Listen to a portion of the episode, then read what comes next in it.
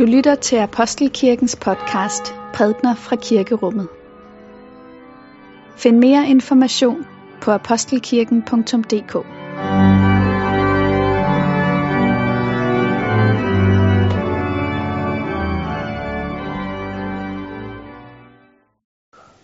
God formiddag. Nowruz Mubarak. Godt nytår, siger vi på persisk. I dag er det persisk nytår. Det er derfor har dufter lidt anderledes, end I måske havde tænkt, der ville dufte, når I kommer her, fordi der er dejlig frokost bagefter gudstjenesten. I, øh, I som sidder her, som har brug for oversættelse, I kan få en øh, snegl i øret, hvor der er oversættelse på både øh, engelsk og på farsi. Og det kan I, fordi vi har nogle frivillige, som gør det, så, så tak til jer for det. Temaet for dagens gudstjeneste er lidt alvorligt, fordi vi møder en Jesus, som er midt i et skænderi. Et skænderi, som handler om, hvad løgn er og hvad sandhed er.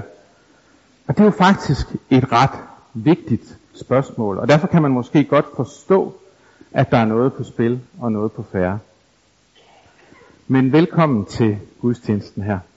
Lad os lytte til bedeslagene sammen. I dag skal vi læse nogle vers fra Johannes evangeliet kapitel 8. Det kapitel, der begynder med, at farisæerne og de skriftkloge kommer med en kvinde, der er grebet i hår, og det ender med, at Jesus siger til hende, heller ikke jeg fordømmer dig.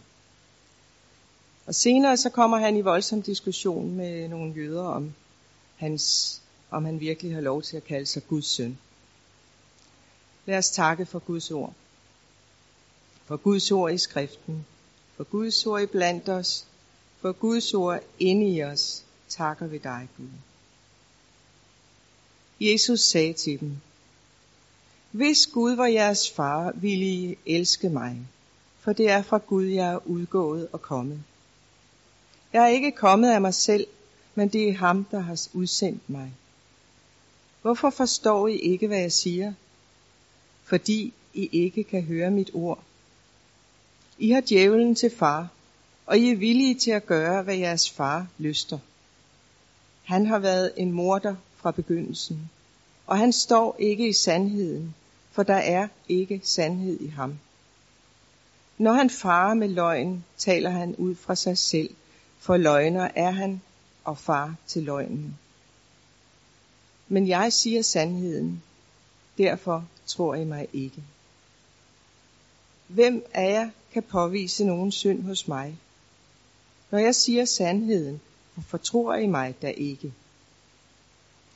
Den, der er af Gud, hører Guds ord, men I hører ikke, fordi I ikke er Gud.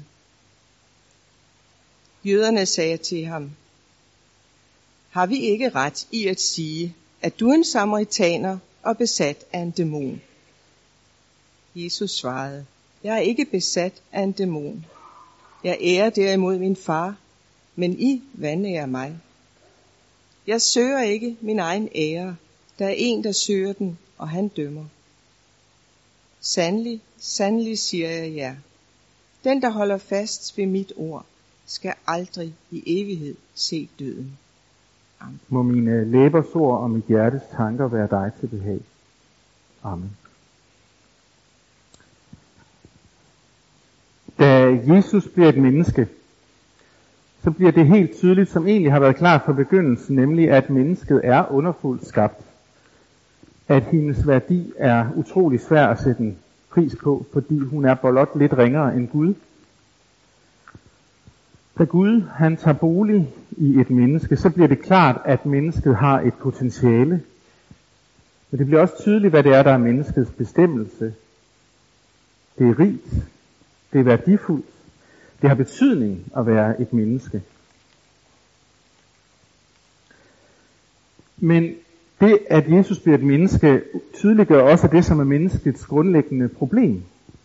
Og det er det, som på en eller anden måde sættes på, spids i, på spidsen i dagens tekst. Mennesket har nemlig dybest set et problem med at være menneske. Mennesket vil gerne være mere. Mennesket gerne, vil gerne være noget andet. Det var som menneske, at mennesket blev skabt til at have fællesskab med Gud. Og Gud så jo, at mennesket var godt, som det gik der i haven. Men mennesket faldt for en løgn og troede på den. Og det forandrede alting. For da løgnen kom ind i verden, så begyndte mennesket at stille spørgsmålstegn ved sin egen menneskelighed. Og mennesket begyndte også at stille spørgsmål ved Guds gudhed. Altså det, at Gud er Gud. Det lykkedes den her slange at overbevise mennesket om, at de kategorier, som Gud havde skabt, de var ikke fyldesgørende nok. Og mennesket fandt, at det behøvede egentlig ikke at finde sig i bare at være et menneske. Der måtte ligesom være noget større potentiale end det, det var skabt med. Mennesket ønskede ikke at blive begrænset af de rammer, Gud havde sat gennem det, han skabte. Mennesket ville gerne være mere åndeligt. Det vil faktisk gerne være religiøst.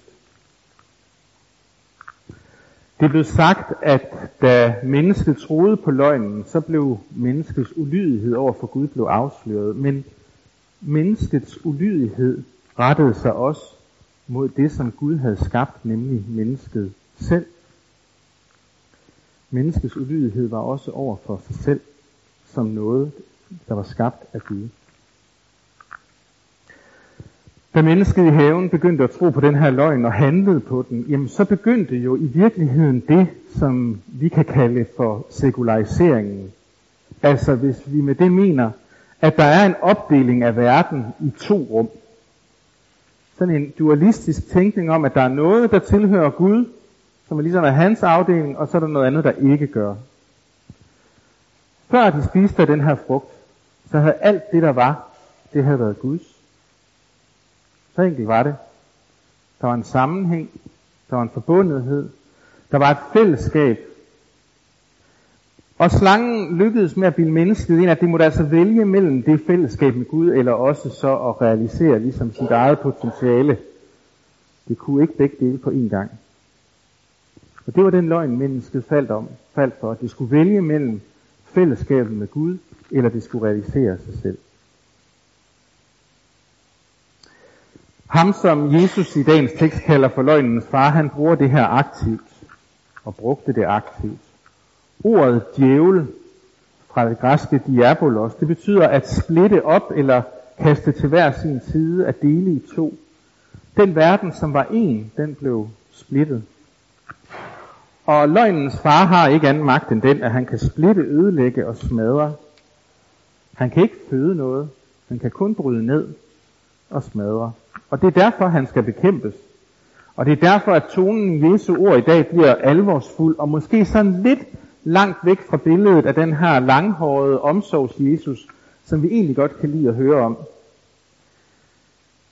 Løgnen ved livet til livs, og derfor så skal jeg ikke taget på den med sådan varme hænder i dagens tekst.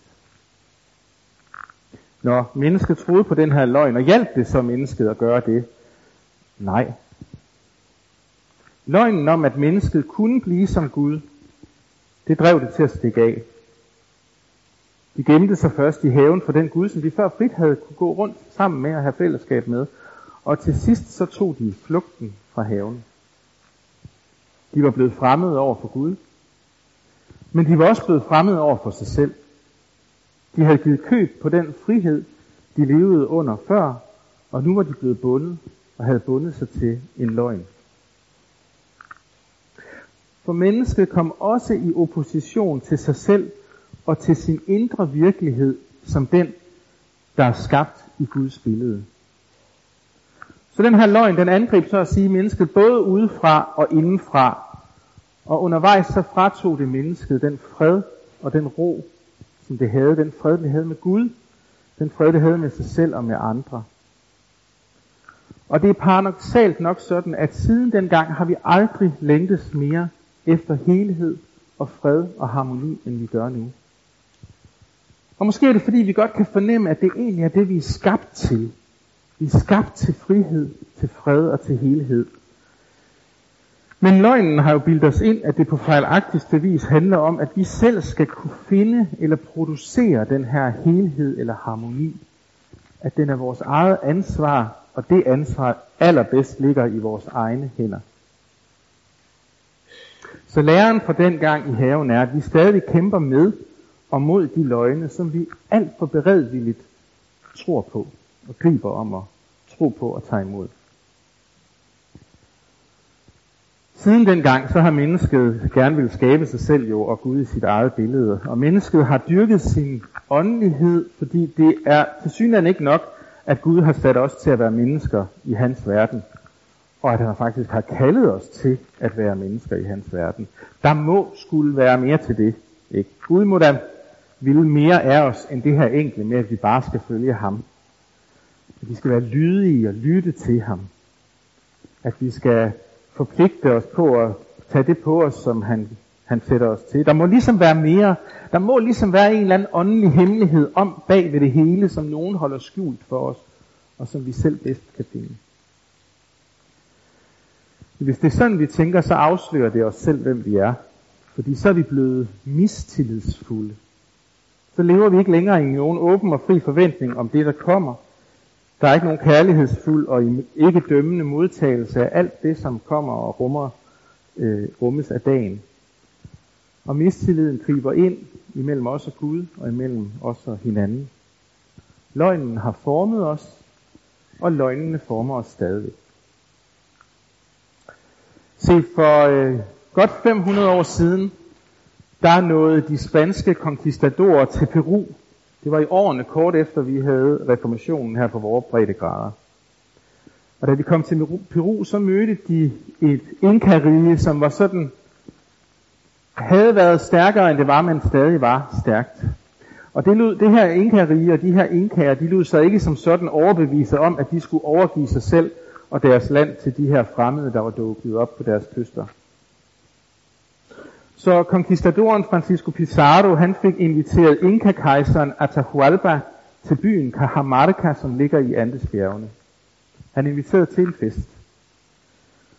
Spanjoleren dukkede op med 200 bevæbnede soldater. Han vidste godt, at Inka her, Inka-kongens her talte over 80.000 mand. Men Atahualpa, han dukkede op med blot 5.000 af sine mænd. Og de var ubevæbnede, for Pizarro havde jo lavet vide, at festen skulle afholdes til Inka-kongens ære. Men det var løgn. Ved ankomsten til, ankomsten til festen, så blev Inka-kejseren bedt om at konvertere til den kristne tro og anerkende den spanske konge som sin retmæssige herre. Det havde han ikke til sinds at gøre. Han nægtede. Spanjolerne åbnede ild, og i løbet af kort tid, så havde de her få soldater bevæbnede elimineret Atahualpas 5.000 ubevæbnede mænd. Og der fandt Pizarro på at tage Atahualpa til fange, i stedet for bare sådan at slå ham ihjel. Atahualpa havde gennemskuet spaniolernes grådighed og tilbød som løsesung en umådelig mængde guld og sølv. Så meget, at de kunne fylde et helt rum i det hus, hvor han var taget til fange. Pizarro sagde ja, men efter at han havde modtaget guldet og sølvet, så anklagede han Atahualpa for at lede til opstand og optøjer. Og den første stolte Inka-kejser blev dømt til døden. Men da han valgte at konvertere, så kunne han nøjes med at blive kvalt frem for at blive brændt på bålet. I dag, 500 år senere, er det her stadig en løgn, som præger det peruanske folk. Selvom de på afstand af historien. Løgnen er gået i arv, historien er gået i arv, ligesom krige og forfølgelse og løgne i mange folkeslag på mange steder er blevet noget, man har fået, som man ikke har kunne undslå sig.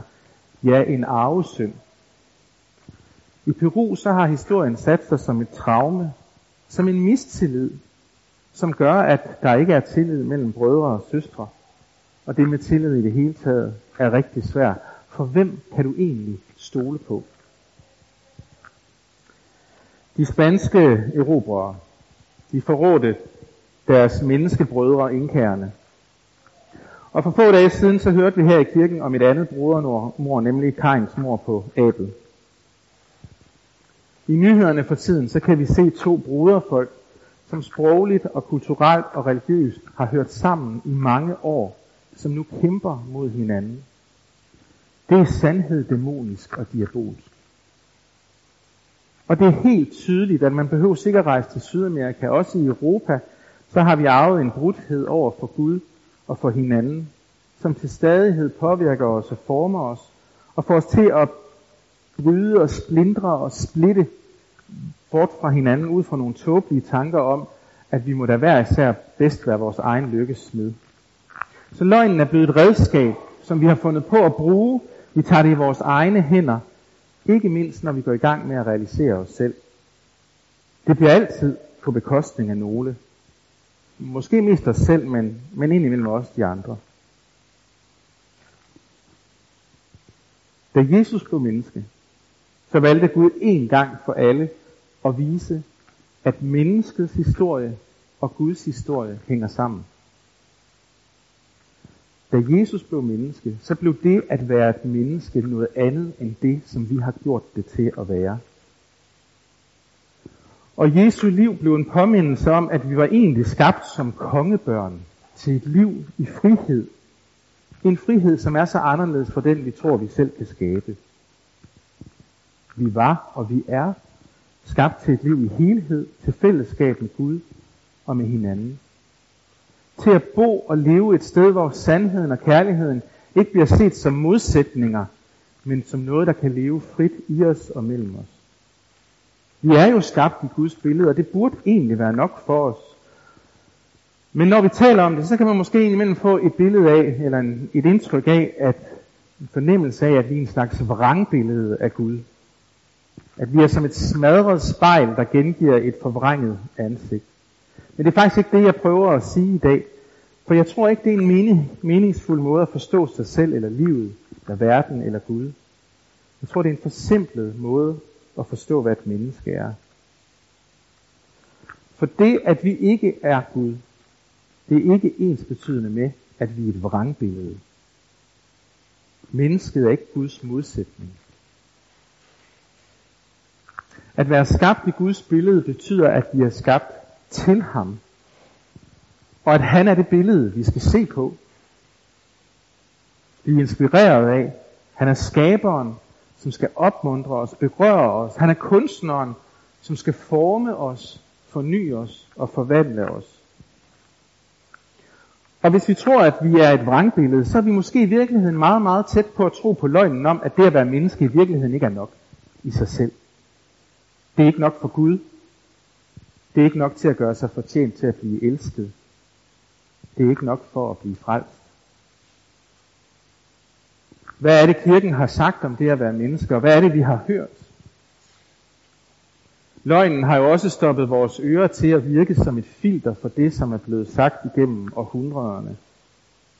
Så når vi for eksempel har hørt forkyndelsen om, at mennesket øh, på den ene side er fordærvet af synden og udulig til andet end at råbe Gud om hjælp, og på, det andet, på den anden side er evig elsket og kan få al den barmhjertighed og tilgivelse, ja, hvad sidder vi så for et billede, med, med for et billede af os selv og af Gud? Vi kan komme til at få et billede af Gud som et system, som faktisk er lidt svært at forstå. At Gud er sådan et princip. Det er meget svært at have et personligt forhold til et princip. Man kan ikke være venner med et princip. Man kan være uenig i princippet, eller man kan acceptere det, men man kan dårligt elske et princip, eller føle, at princippet elsker en. Så psykologisk er der altså noget i den her forkyndelse af mennesket, som både synder og retfærdig, som vil kunne komme til at kortslutte vores dybe fornemmelse af, hvem vi er, hvis vi tror, at det handler om, at det er et problem, at vi er mennesker. Gør, vores menneske, gør vores menneskelighed til et grundlæggende problem, så er vi jo meget tæt ved den her løgn om, at vi bliver nødt til at finde noget andet. En eller anden form for åndelig eller religiøs bevidstgørelse for at blive bedre eller mere rigtige.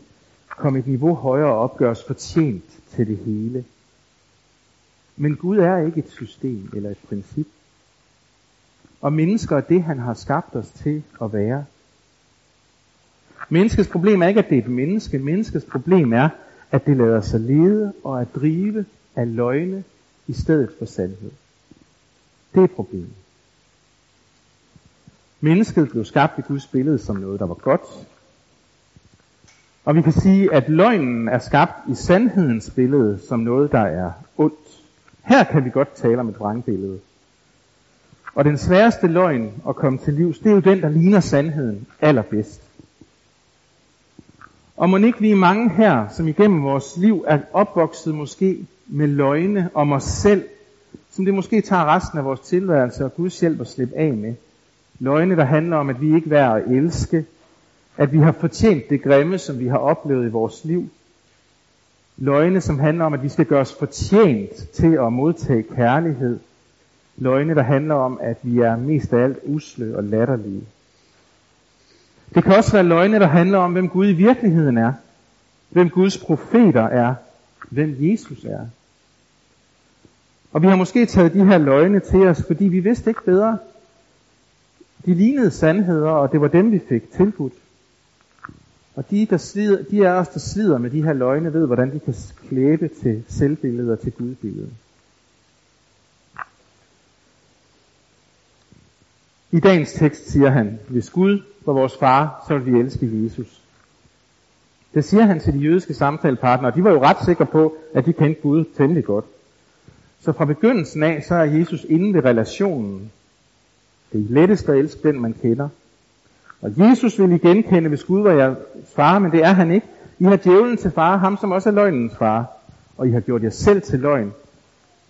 I jeres selvoptagethed og jeres mistillid og jeres insisteret på, insisteren på, at livet må være mere end det, I kan se, så har I eroderet grundlaget for jeres egen identitet.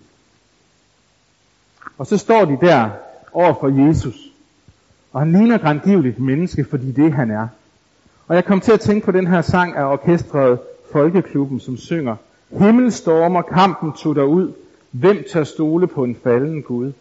Ja, hvem tør stole på en Gud, der ligner et menneske, som også når han står lige foran en. Det var ham, de skulle tro på, men løgnene, løgnene forblindede dem. Og Jesus siger, I kan ikke genkende Guds søn, som er jeres bror, fordi I vil have mere end et menneske. I vil ikke tage imod sandheden i menneskeskikkelse, fordi det betyder, at så skal I også selv finde jer til rette med, at I er mennesker. Det siger han, som få kapitler senere omtaler sig selv som sandheden. Så forlanger vi mere af Jesus, end vi burde gøre. Forventer vi, som vi synger i fastebønden, en anden type frelser, end den vi har fået. Og genkender vi i Jesu menneskelighed vores egen menneskelighed, og den mulighed, som vi har i vores liv, hvis vi tager vores kors op, følger ham og i lydighed lever for andre. Ja, det handler om løgn, og det handler om sandhed.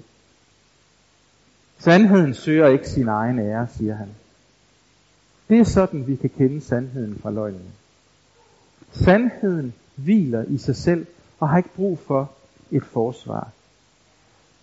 Og sandheden, det er jo ham, der dør på korset, står op fra de døde for at forsone og hele alt det, som løgnen slog i stykker. Sandheden, det er ham, der bærer menneskelivet med al sin smerte for at vise os, at livet faktisk er livet værd. Det er det, teksten vil lære os om Jesus, som ikke blot talte sandt, men levede sandt, og som var, og som er, og som altid vil være sandheden. Også i dag er der folk, som siger om ham, det ligner løgn. Men den, der har Gud til far, vil øve sig i at genkende livet i Jesus. Sandheden, der ikke søger sin egen ære, men giver sig selv hen. Den, der har Gud til far, øver sig i hos Jesus at genkende, at her er livet, som det kan og skal være fyldt af kærlighed og sandhed. Og det er ham, vi har brug for, før vi har brug for noget som helst andet. Og løgnen, ja, den er jo, at mennesket vil, at livet skal være mere end det. At Guds søn burde være mere. Det er ikke nok med en tømmersøn fra Nazareth, der dør sådan en støvet og ydmygende død på et kors. Han kom, han blev en af os for at vise, at mennesket er kun lidt ringere end Gud. For at give os håb. For hvis Gud kan træde over den kløft, som løgnen har skabt, så er det også muligt for os i dag at leve i fællesskab med Gud og følge ham. Så i dagens tekst, der spørger sandheden selv om, hvad tror du på? Og fastetiden, som vi er midt i nu, ja, den inviterer os til at dykke ind i det, som er vores tanker om, hvem vi selv er, hvem Gud er, om hvilke løgne vi tror på, og hvilke sandheder der findes omkring os. Og hvad vi tror på, det kan vi kun selv svare på hver især. Lov og tak og evig ære være dig, vor Gud, Far, Søn og Helligånd. Du som var, er og bliver en sand, treen Gud, højlået fra første begyndelse, nu og i al evighed. Amen.